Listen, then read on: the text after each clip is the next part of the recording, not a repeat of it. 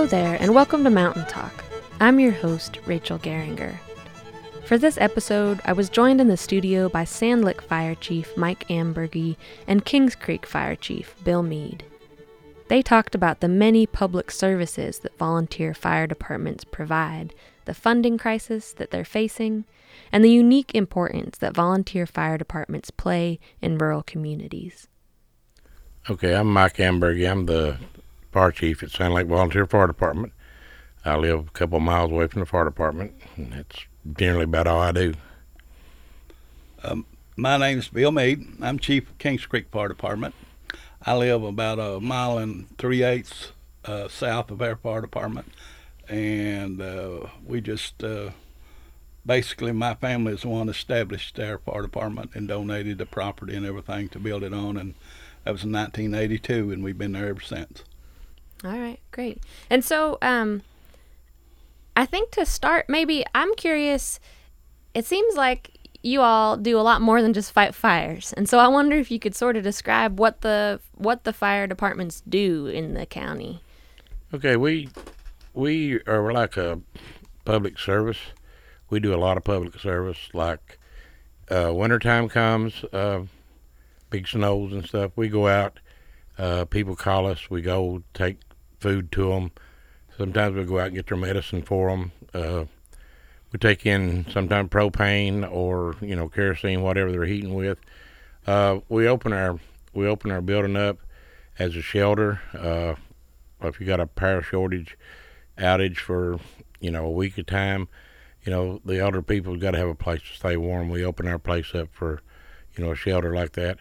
Uh, in the wintertime, you get a lot of ice and stuff. You got a lot of trees in the road. Windstorms come through. You got a lot of trees in the road. We go out and cut those trees out of the road. We keep the we cut it out to where we keep the traffic flowing. We don't completely clear it because that's the state's department does that. But we will cut an opening where ambulances, fire trucks, uh, people get out and go to work. School buses can get through. Whatever you know, we try to we try to keep it where it don't. We can maintain everything in a flow without having to shut everything down. Um, we work a lot of car wrecks. We uh, all kinds of different stuff. Uh, flooding. We we go and help people put in uh, pumps in and pump basements out. Uh, if we got the roads flooded, a lot of times we go block the roads, keep people from you know driving in, getting drowned, and so on. Uh, we we host a lot of different stuff. Uh, the fire department that I belong to and the one I run, we don't have an ambulance service, but we have a bunch of EMTs on duty. We have we have a rescue truck there. It's got all EMS equipment on it. So when we get to the scene, we can go ahead and get the patient packaged. That way, it uh, that helps the EMS get the patient to the hospital quicker. Which you know, the quicker they get there, the better off they are. Uh, we also can call in uh, the life ambulances, the helicopters, what we call them, and we got LZ set up all over the county. And if we got a real bad tragedy, car wreck, or something going on, we go ahead and set the LZs up and get it ready for the helicopter to land. There's just so much more we can do, and and uh, Bill can tell you a lot more about the, some of the other personal services we do. But we're all time busy. Uh, firefighting don't just mean fighting fire. In this day and time, now we we've got so much more added to it. You know, like public service stuff. Uh, we stay busy, and the fire department we we're having some rough times right now. Some of them are staying, keeping the doors open and stuff, and we'll get into that a little later, I'm sure. But that's pretty much what we do. We do a lot of public service and stuff, and Bill can elaborate on some stuff that he likes to talk about. But you know, I'll let him talk. Uh, Kings Creek Fire Department is also a community center. We have a gymnasium in our building that uh, for the kids to come and play ball, or we rent out to uh, most of the time it either rent it or get let them do it for free. Birthday parties, uh, family reunions, and all that kind of stuff. And uh, we do. Uh, if you need, uh, like Mike was talking about in the wintertime or when power outages, which we have a lot of here, we loan generators. We have generators we loan and we take, and we also pump water from basements.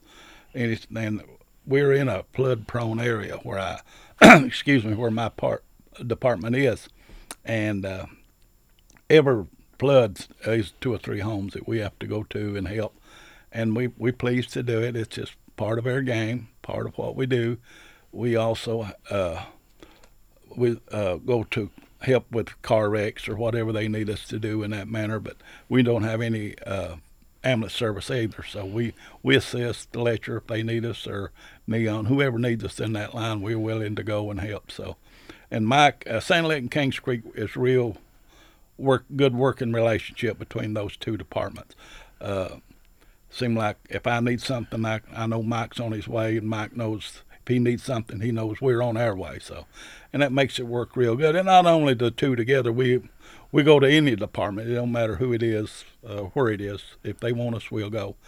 And I think that's uh, the way we handle everything. We've got a good setup in the county. We just need to manage to keep it as it is if we can get the financial aid to help us do that.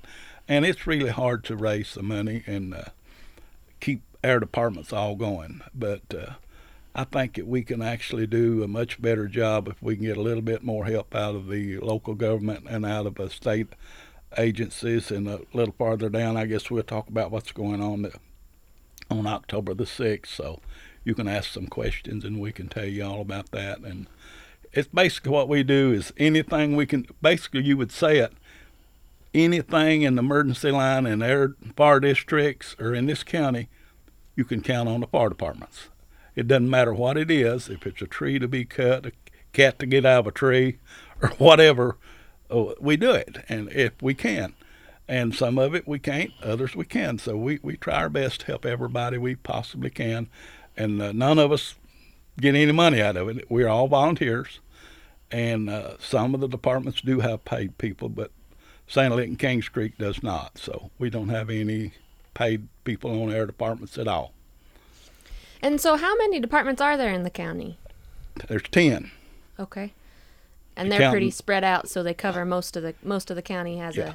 They is uh, there's three city departments, which is Jenkins, Neon, and Whitesburg, and then there's seven around in the county out in the rural area. So that and really, it wouldn't hurt. There's a place or two that actually needs another one, but right now because there's a few dead, what we call a dead zone, that are you're in a five miles, road miles from each each department determines your insurance rates, and there's some areas in the county that is outside of that five mile range. That means their rates are not as near as good as if they were in that range from ISO, which is the Insurance Service Organization, that sets the rates for your homeowner's insurance. So that's one other thing we've been working on, trying to work with the Kentucky legislature to extend that to eight miles. And we're going to be meeting with the State Fire Commission uh, on, on the 6th of October. Hopefully, we can kind of convince them to help us with their endeavor to talk to the state legislature to help us do that. And then that would bring most of the dead zones out and they'd all be covered.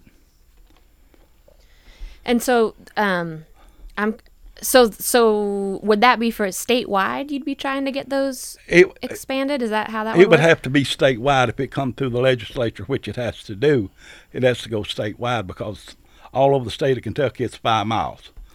But in other areas such as Lexington, Louisville, and all those places, they have enough uh, taxation money to keep them going, and their departments are closer and they're they're all probably within right in that five mile range. Some of the rural counties, though, like Carter County and some of the other ones, are like we are, and they're they're not covered. Yeah. So if if we get three miles added on, it would be a big big difference. Yeah. Well, I was going to ask a question about. It seems like the role of fire departments is different in rural places than in a city, and that they're real important maybe in a different way when people are spread out. I wonder if you have anything to say about about, especially in a rural county. Um, rural firefighting, the population is spread, you know, real wide, and it takes us longer to get to some of these places. There's a lot of homes up these hollows and stuff, and they're narrow hollows, and it takes us a little longer to get up in there to, you know, get your trucks and stuff in and get set up. But city city firefighting, you know, it's it's more or less a zone. It's like, you know, bordered like city limits, and they can they maintain that well. But in rural firefighting, you know, we may have a fire today that may be eight miles from our station, and tomorrow we may have one that's one mile away from the station. So it it it's just spread out so far, and we don't have the hydrants and stuff like cities do. We don't have the hydrants and stuff, so we're automatically taking uh, water tenders or what we call tankers. We're taking those out and to support our water needs when we're doing rural firefighting. So city firefighting, I mean, it's a hard job no matter where you what you're, uh, you know, if you're city or rural, either way. But in rural firefighting, we run into a lot more obstacles than I think they do in the cities. Uh, we run into a lot more things that we have to overcome and adapt to quickly in order to get our job done. The biggest thing that we do out here is uh, when, like Mike was talking about on the water, we have a terrible time with water, especially now in my Kings Creek area. There's only three uh, hydrants that I can get water from. They're actually called flushouts, but they they've got water in them and they're good. And the rest of my district has no hydrants at all.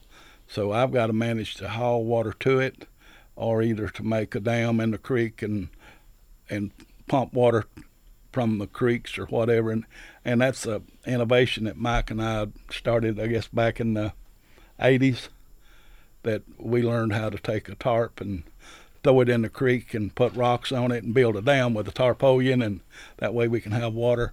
There's a lot of things that we have we had to improvise because we don't we just don't have the water and uh, uh, we have a we had a situation up on Little Colly year before last that the woods were on fire and we're really ready to burn a bunch of houses and it was a very dry time. It's not like it is now today, and we had to shuttle water in a lot and we sat there what two days or three yeah. on that one run and uh, it was a matter of saving those people's homes up on uh, Little Colly over just over the hill here. So them's the kind of obstacles we run into, and uh, and it there's a lot more that we do run into, like small bridges that can't is not carrying capacity for a truck. Then that means you got to go back to a smaller, a mini pumper is what we call them, or something like that, or just you just can't get there because the roads are not capable of handling it.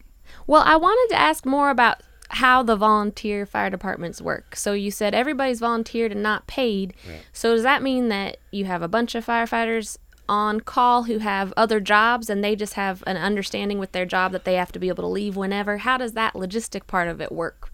Well, we got this we right got, here is the big thing. The, Can you describe what that is for? That's a pager. All right.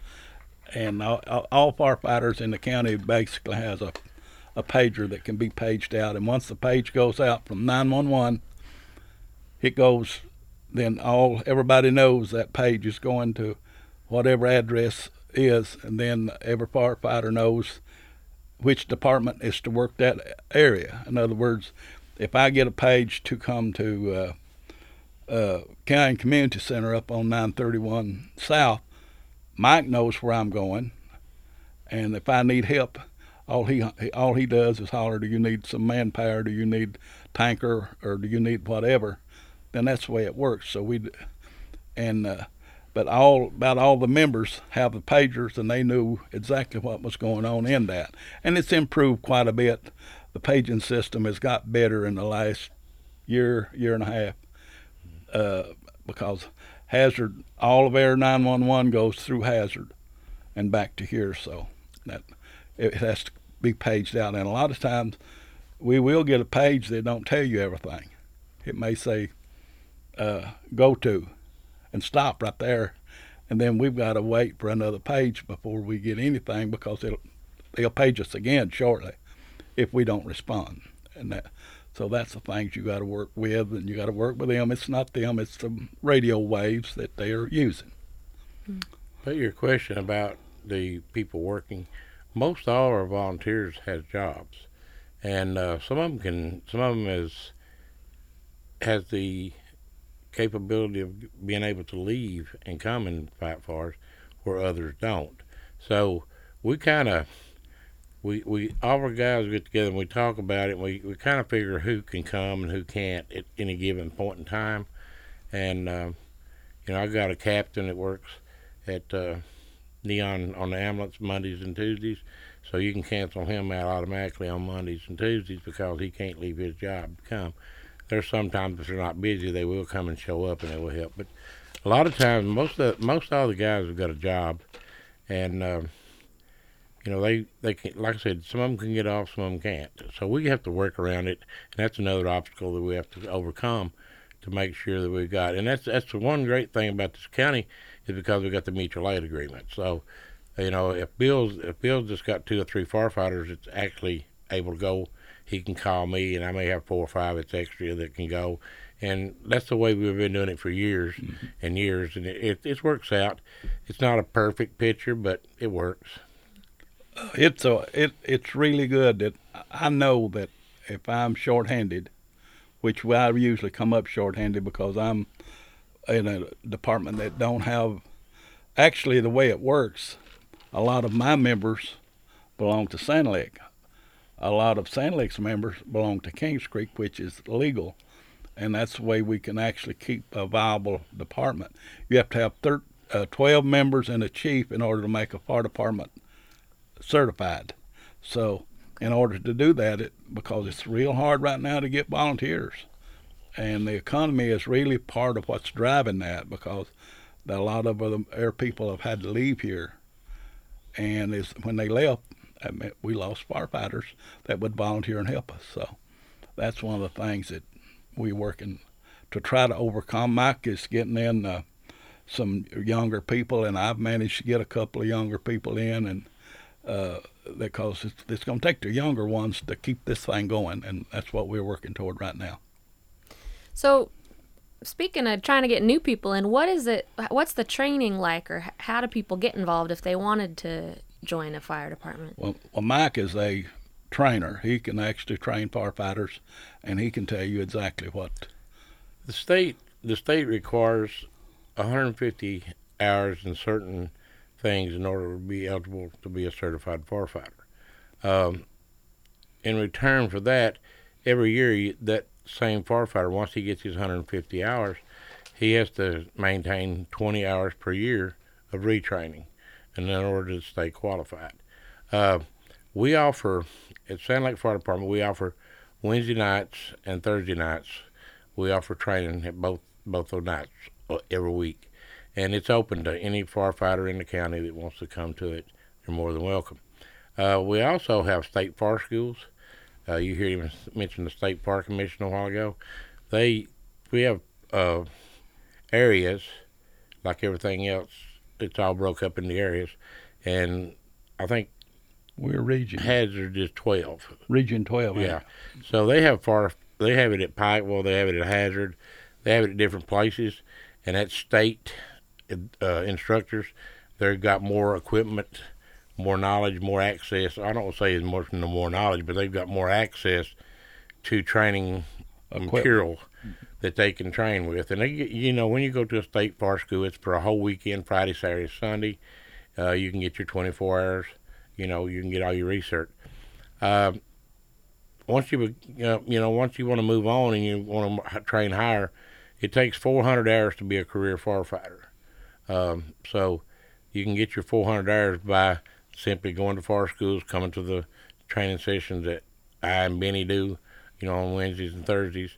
But you know, there are cer- certain categories in this training that we can't teach as level two instructors. Uh, their state qualified instructors has to teach those classes. So it takes a lot of our time, uh, which I don't I don't uh, regret any of my time that I spend but it takes a lot of time to take a firefighter from zero to career. I mean, it may take two years, maybe three years, to get him certified or her certified, you know, to be ready to go. And uh, same with your EMS. Uh, you know, you take your class, you you become your EMT, your paramedic, so on, and you got you're required by state and KBEMS to keep up so many hours a year. And EMT level, EMT B, you have to have 24 hours every two years. So that's that you have to go. I can't teach it, but we've got friends that does, and we go to a state fire school, like I said, Area 12, and they offer the uh, the EMT recert hours that you have to have to stay certified. Does that answer your Yeah. question? Yeah, that's great. Um, But now to actually be a certified firefighter, you- he can get it if he really wants to go to different training classes. He can actually get it probably within a year. Yeah. To be certified to be a firefighter. Uh, but now, like Mike said, on if you're going to be a 400 airman, it takes two or two or two or three years to get you up to the 400 hours. and what's the difference between a career firefighter and a the the two you just mentioned? Well, a career firefighter, you know, that's the ones that uh, they might want to move away from here and get on, like New York, uh, some of those And other. it's a job. It's yeah, like a paid. yeah, it's, it's a paying job. Mhm. It's a everyday paying job. I see. Where it's not, you know, it's not just a volunteer. I mean, I'm 400 certified. Mm-hmm. Uh, in order to be a chief or a captain or any kind of officer, you have to be 400 certified. That's just the that's state policy. But like I said, you know, uh, if you're going to go off from here and get a career job with like with the cities, any city, even Whitesburg, I think they have to have their 400 hours. I, well, I knew that I know they do. But anytime you're on a paid fire department, you have to have your career. That's 400 hours. I see. Okay. And what kinds of things does the training cover? Well, it covers a lot of different uh, avenues. Mostly, it's a safety thing.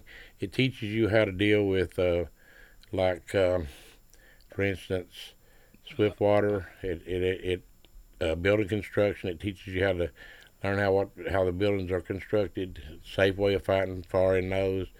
It teaches ropes and ladders. It teaches you how to use ladders. You know, some of the big high ladders that you've got to climb to you know get the people out or whatever, and uh, ropes that you got to learn to teach. It just got like hazmat. You got all different kinds of hazmat in case you have a tanker, you know, wreck out here.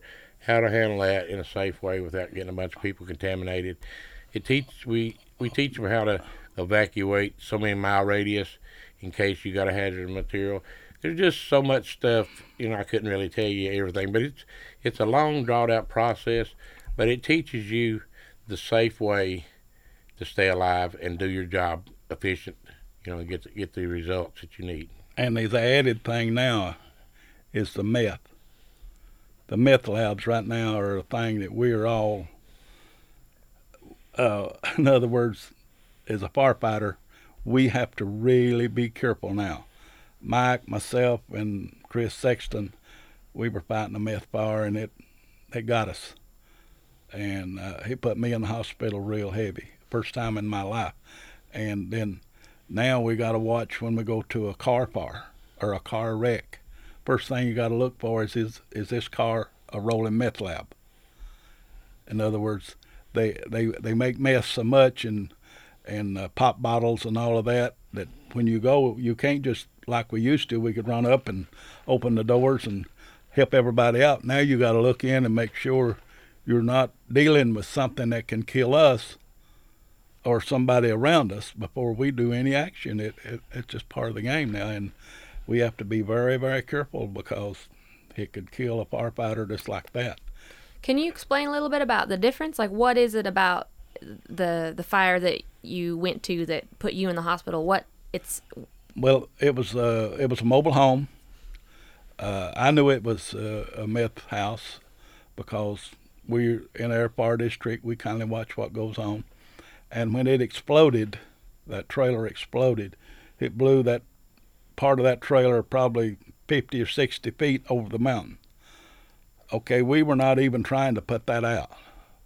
All we were doing was fighting an exposure of uh, power lines and and basically we was just doing a mist spray, but we got a whiff, one one good breath, and uh, once you get that breath of the mixture that they use, and according to my doctor, whenever he got me in there, I had battery acid, uh, lithium battery acid in me, I had rat poison, I had uh, some kind of a, I forgot some kind of drug that you buy, a cold thing in me.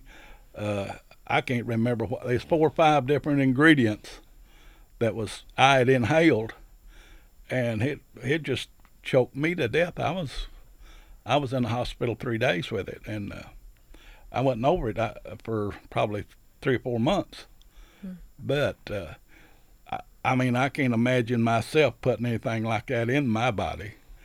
But evidently, they don't mind it. Whoever makes that stuff, and I know I sure don't like it. and I know Mike. No, I think Mike's been on it twice. Yeah, I got I got hospitalized twice. Getting down on it.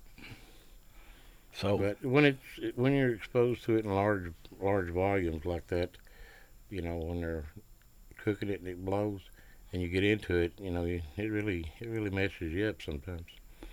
We we have a system now that at our department that the first thing I tell my men when we go to a car fire or we go to certain houses that we we we, we really I'm a guy that goes around and kind of watches what's going on in my community and in my fire district, and I pretty well know who's dealing in that stuff. And if we have something pertaining to that going to or from that area, then I tell my people, you be very careful because we don't know what we're going to run up against here.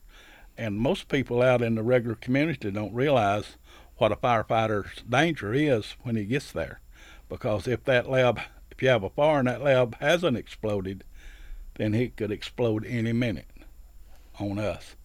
And and you know, our men are more important to us than that fire is. Uh, the people's lives in it are, are very important, but our firefighters are more important to us than trying to put that fire out. We just want to contain, mm. if we know it's pretty close. It's a meth lab. Mm. And another thing is, if we ha- go to a meth fire, now and we get our turnout gear contaminated, we basically have to dispose of it, and that's three thousand bucks per man. Uh, it costs you three thousand dollars to suit up because of all those chemicals and things. Yeah, you fire. can't decontaminate it. Mm. Uh, Whereas at a normal fire, you can right. yeah, it. you just have smoke and stuff like that at a normal fire, but they have they have put in a washer at Gorman Holler and Hazard that will take out most of the contamination they say, but we don't. What part do they leave? If they're just taking out most, we don't know what part they don't take out. So you can't hardly trust putting a man back in a turnout gear that that you don't know what part's still in it that could kill him. Hmm. It's something that you know, like I said, it's not only driving the truck down the road spraying water. I mean, there's a lot of stuff goes on with with what the fire departments actually do that the public don't realize what we all do. But you know, it's a big family. To me, all of it's a big family, and you know, you protect your family, and that's that's what we have to do. You know, we got your law enforcement, you got your EMS, and you got your firefighters. We all we all have to work together on a scene in order to keep everybody safe. You're listening to Mountain Talk on WMMT. I'm your host, Rachel Geringer, and in this episode, we're hearing from Sand Lick Fire Chief Mike Amburgey and Kings Creek Fire Chief Bill Mead.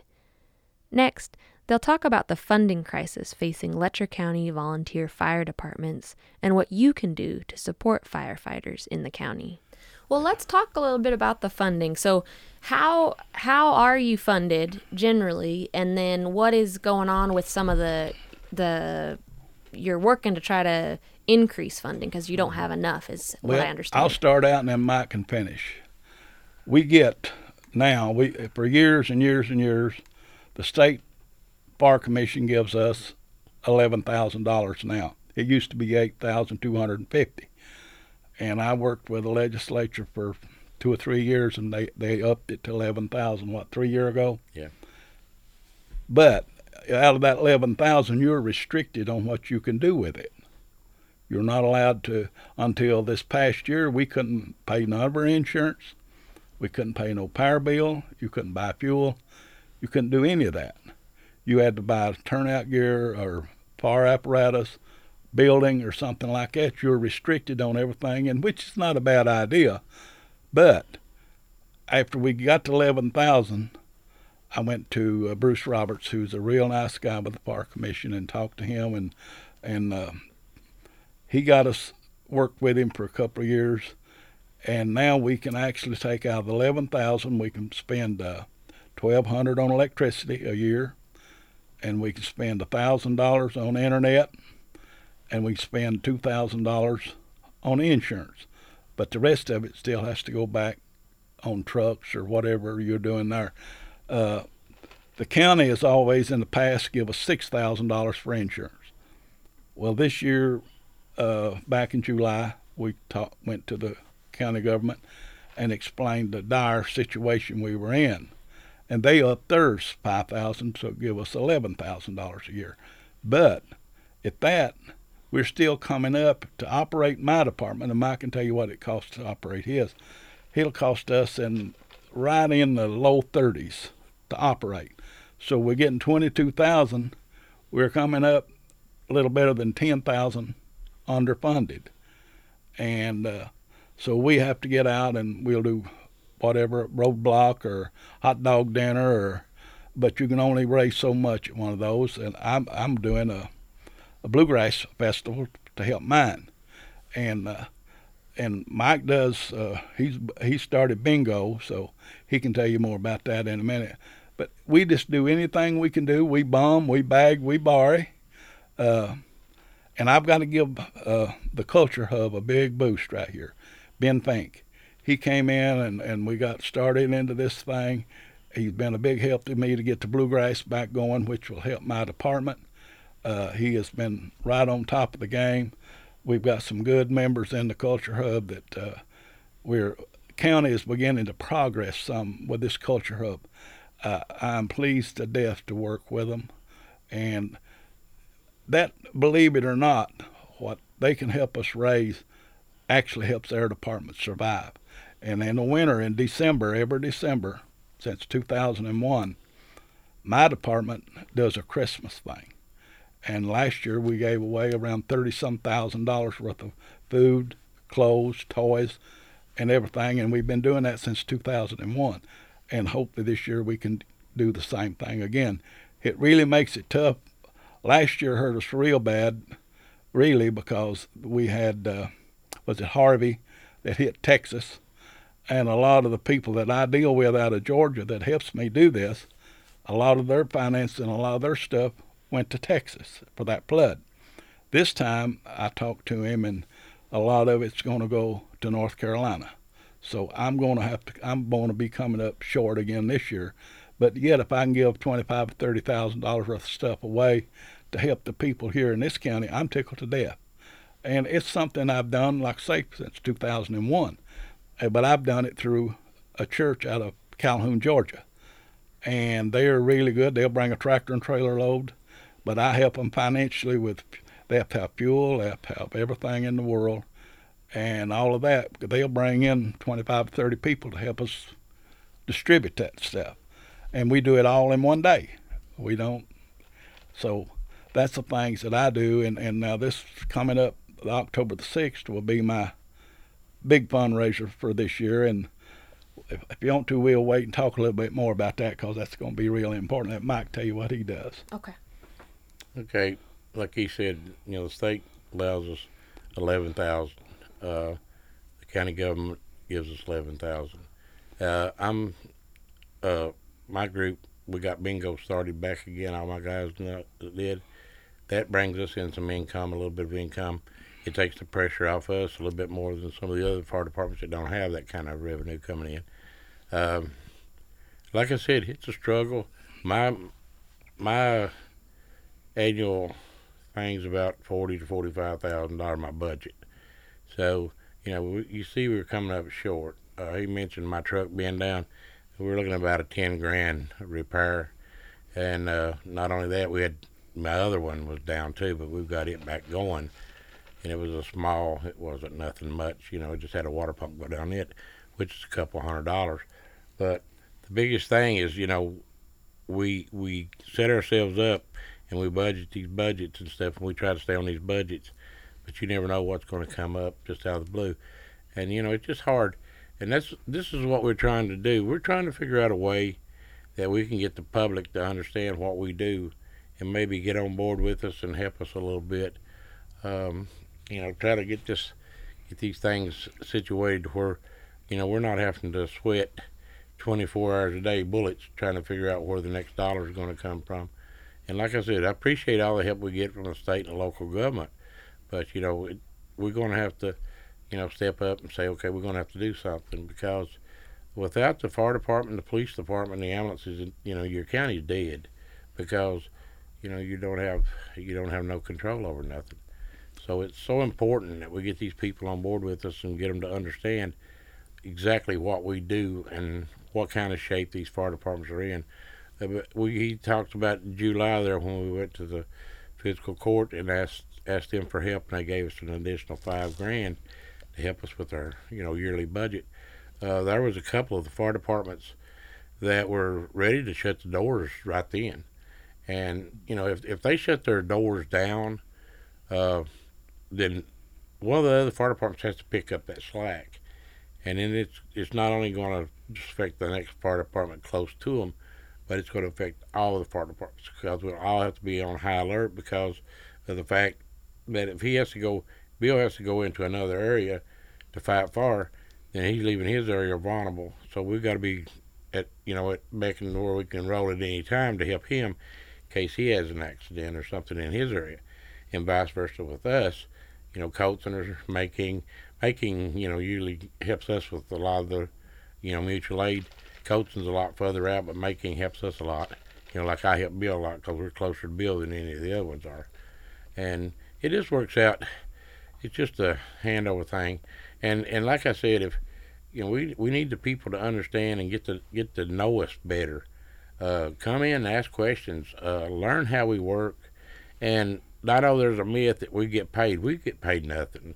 This all comes out of you know the gas that I I use in my vehicle to go to the fires, to go to the meetings, to go to training and stuff. That comes out of my pocket. It don't come out of the fire department funding. So we need the people to get on board and understand exactly what we do and how they can help us, you know, maintain. Bill, me and Bill are getting up a little bit of age. We've got a lot of seniority and stuff, and we're trying to train the new guys how to do this proper. So what we're trying to do right now is we're trying to to preserve the fire departments in this county so that our future, you know, down in the future, you know, they've got coverage and they can still have fire and, and ambulance coverage as they need. Uh, to give you an example what I brought up, it's a volunteer thing, and we've asked our county government to get an ordinance written up that if you want to pay your fire department in your district fifty dollars a year, you don't have to do it. You, you, in other words, and we'll still come and fight your fire. If you don't pay that fifty dollars, we're gonna come and help you no matter what happens to you. We're gonna be there. But if you haven't paid, then we're gonna send you a bill. But if you paid your fifty dollars, it won't cost you a dime. Uh, we more. In other words, that's four dollars and fifty cents a month.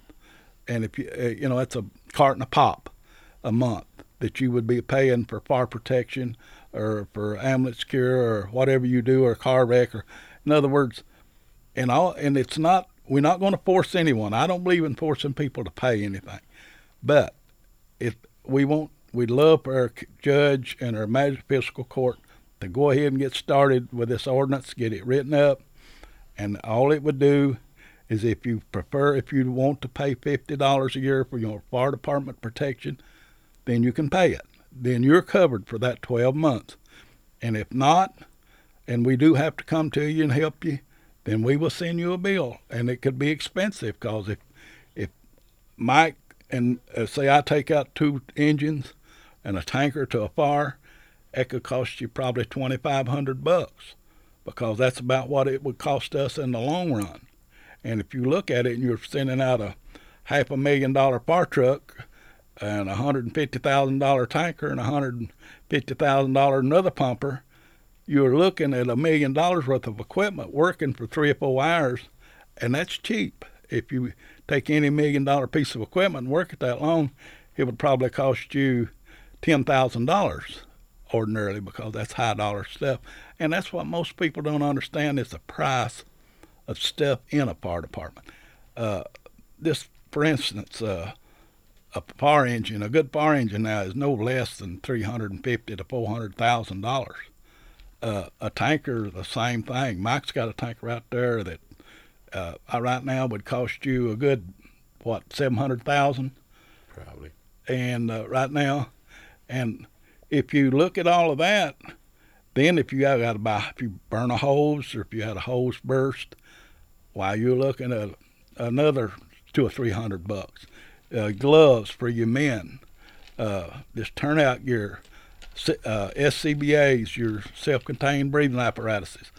Uh, you're looking at three thousand dollars each for those. You're looking at the gloves. A good pair of gloves is a hundred bucks. Uh, it's just, I mean, there's so many things. You Nomex mask mask they got to wear. All of this stuff that you got to have, and if you get a water pump to pump water with, you're looking at three or four thousand dollars just for a water pump one, and you got to have two or three. Uh, and then if you got generators to help, they're a thousand to fifteen hundred each. And we keep two or three of those on hand alone, and everything is expensive. And somewhere that money has to come from. These these people won't give it to us. I can tell you that. So we we got to get funding for it, and it takes years to build up.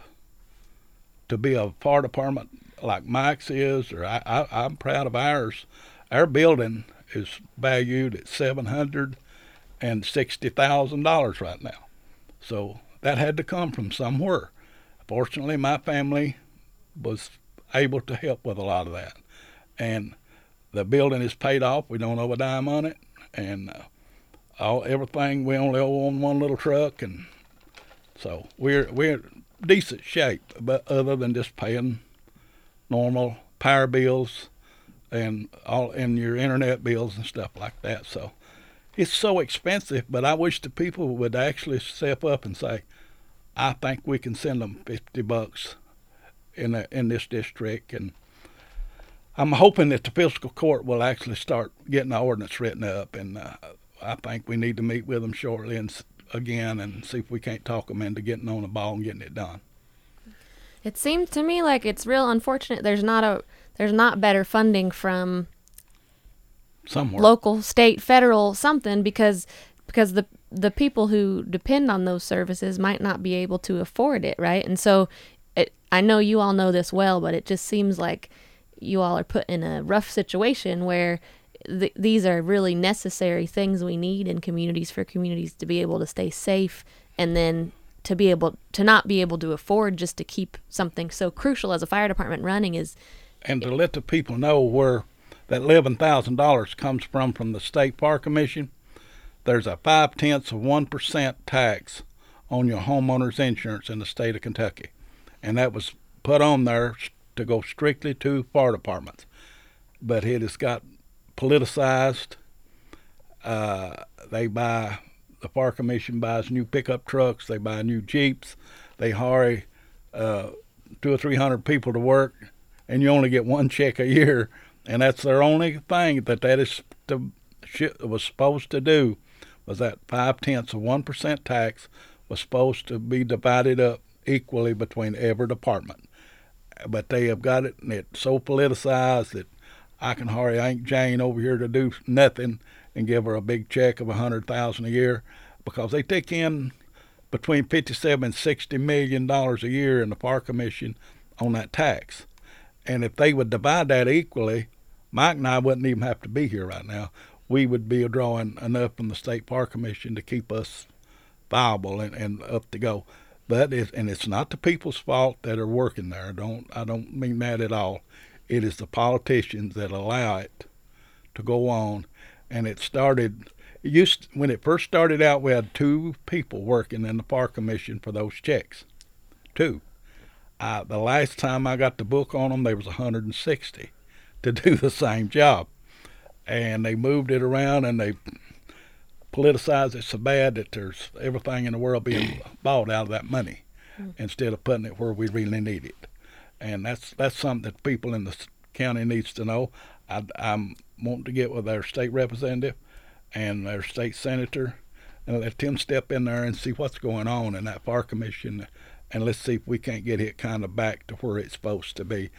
I just like Bill said, we love our community. We believe in our community. We believe in our county. We believe in our state, and we believe in our country. But still, yet we we feel like that sometimes you know we get left behind a little bit in the shuffle, and like you know, like I said, my thing is I love I love doing what I do. I've been doing it for a long time, and yeah, I do volunteer my time to do it.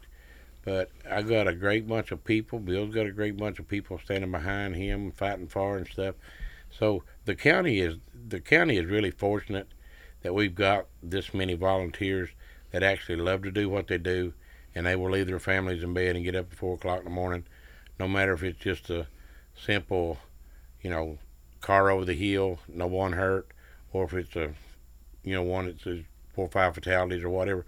We don't care. We get up, we go do it, and when we're over with, we talk about it. We go back home. Next week, we train on it, and that's how you learn.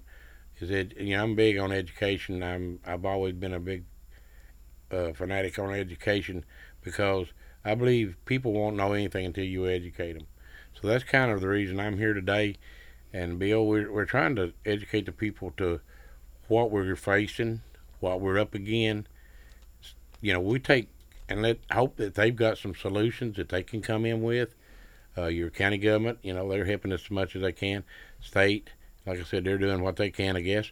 And and but we need the public to stand up, the people that are in our areas, and say, get involved and say, what can we help do to help you all generate the the finances in order to keep the gas in the truck, keep the trucks running, keep the equipment on the guys' backs.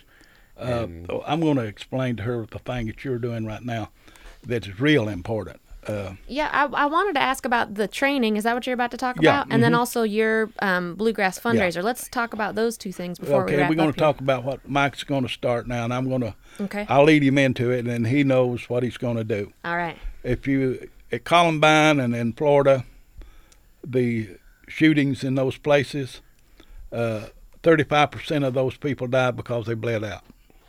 They they just bled out. And no one there that knew how to stop the bleeding and to do it.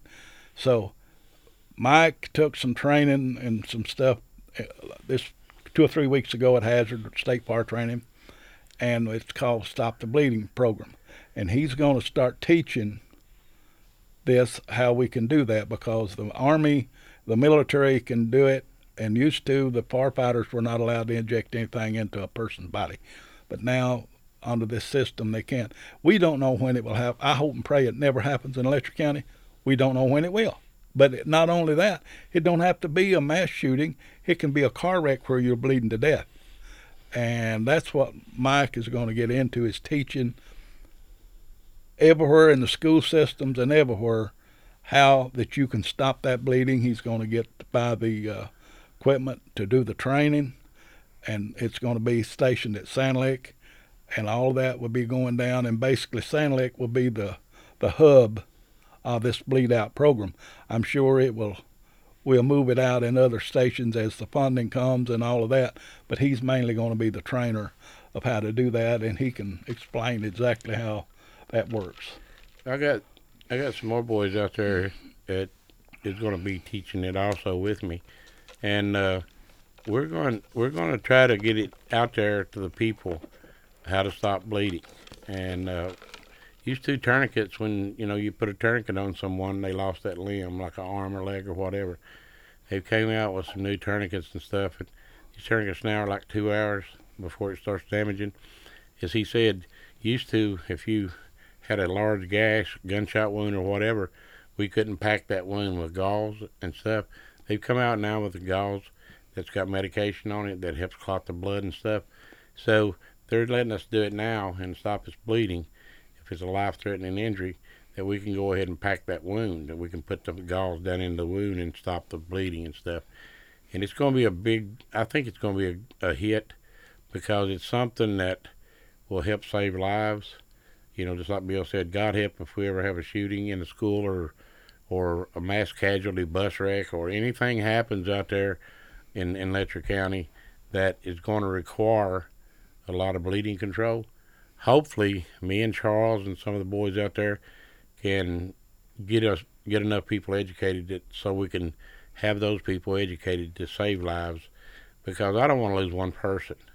And like he said, it's 35% of the people bled out in the school shootings. I understand a lot of them is still under evacuation and stuff like that. They couldn't get in there to them.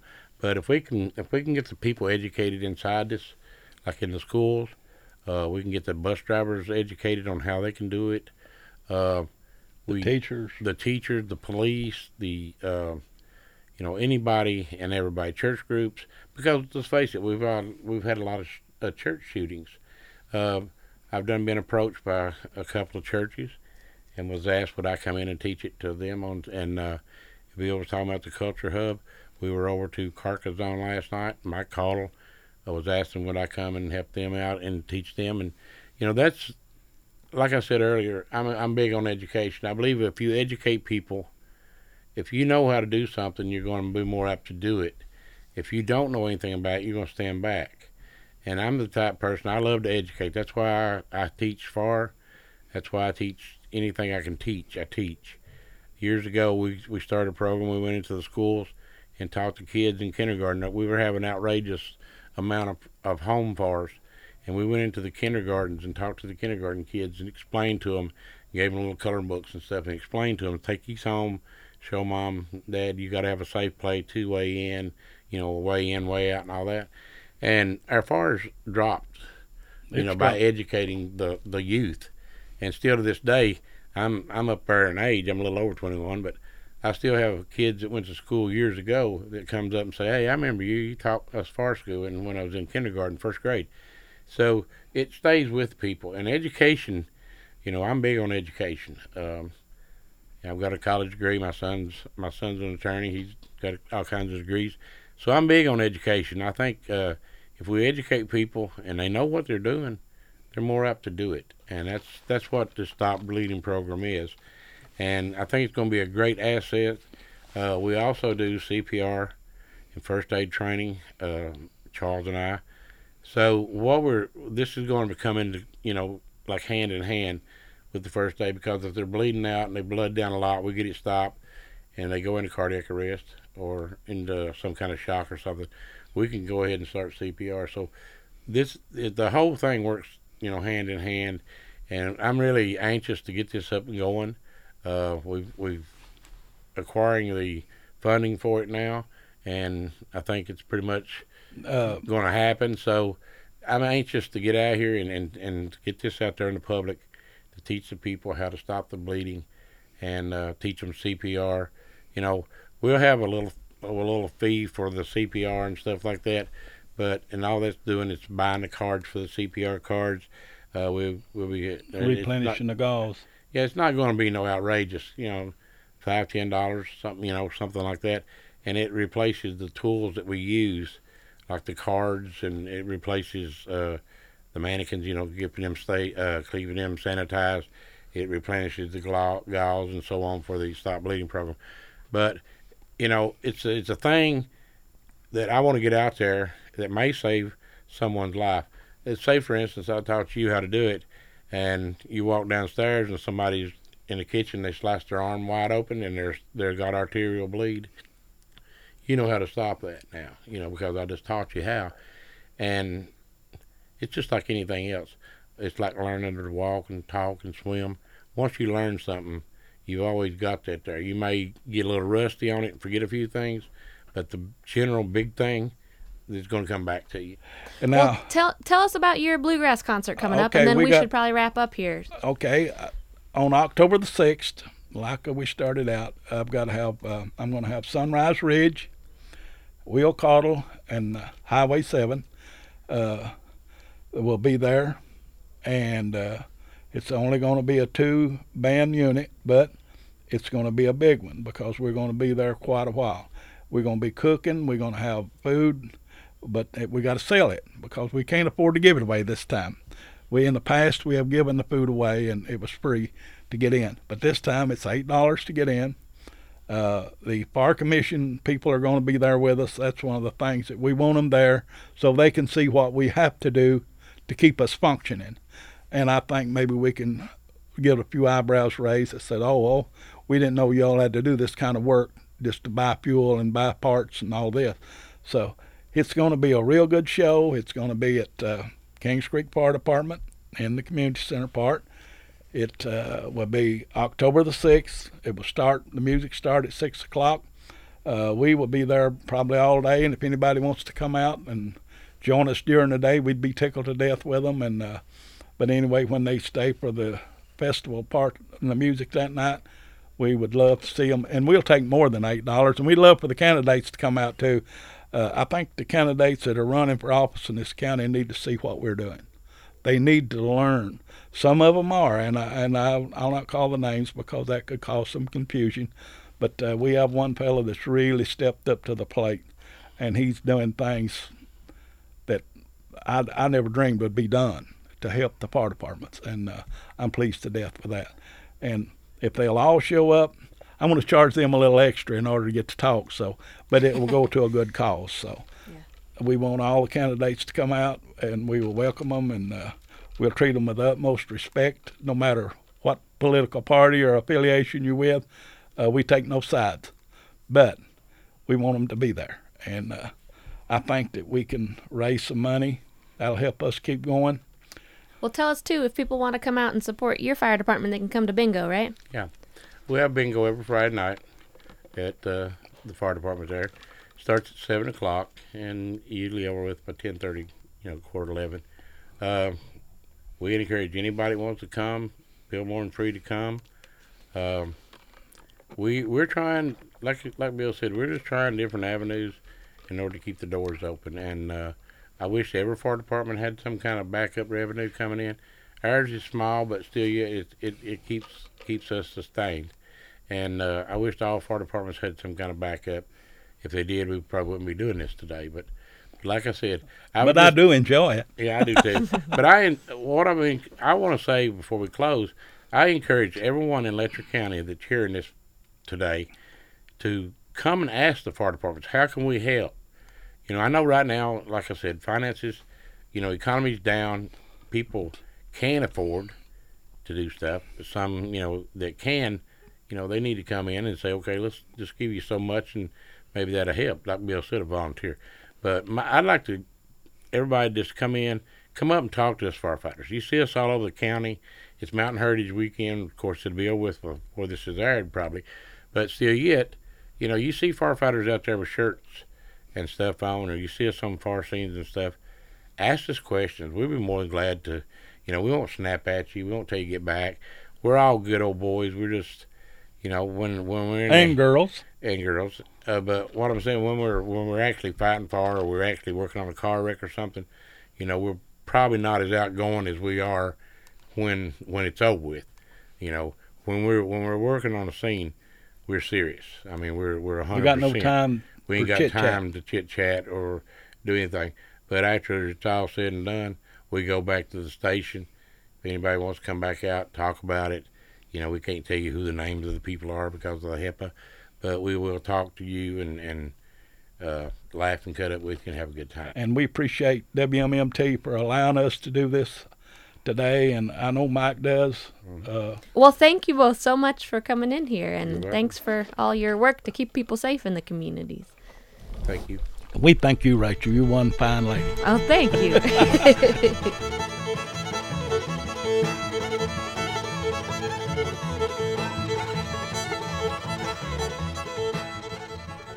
That's it for this episode of Mountain Talk. We were joined in the studio by Sand Lick Fire Chief Mike Amburgey and Kings Creek Fire Chief Bill Mead. They talked about the many public services that volunteer fire departments provide in Letcher County, the funding crisis that they're facing, and the unique role that volunteer fire departments play in rural communities. Music on this episode was Gary Brewer and Philip Sexton with Fire on the Mountain off of their June Apple recording. If you'd like to hear this or previous episodes again, you can find them on our website at WMMT.org or download Mountain Talk as a podcast on SoundCloud and Stitcher. I've been your host, Rachel Geringer, and from all of us at WMMT, thanks for listening to Real People Radio.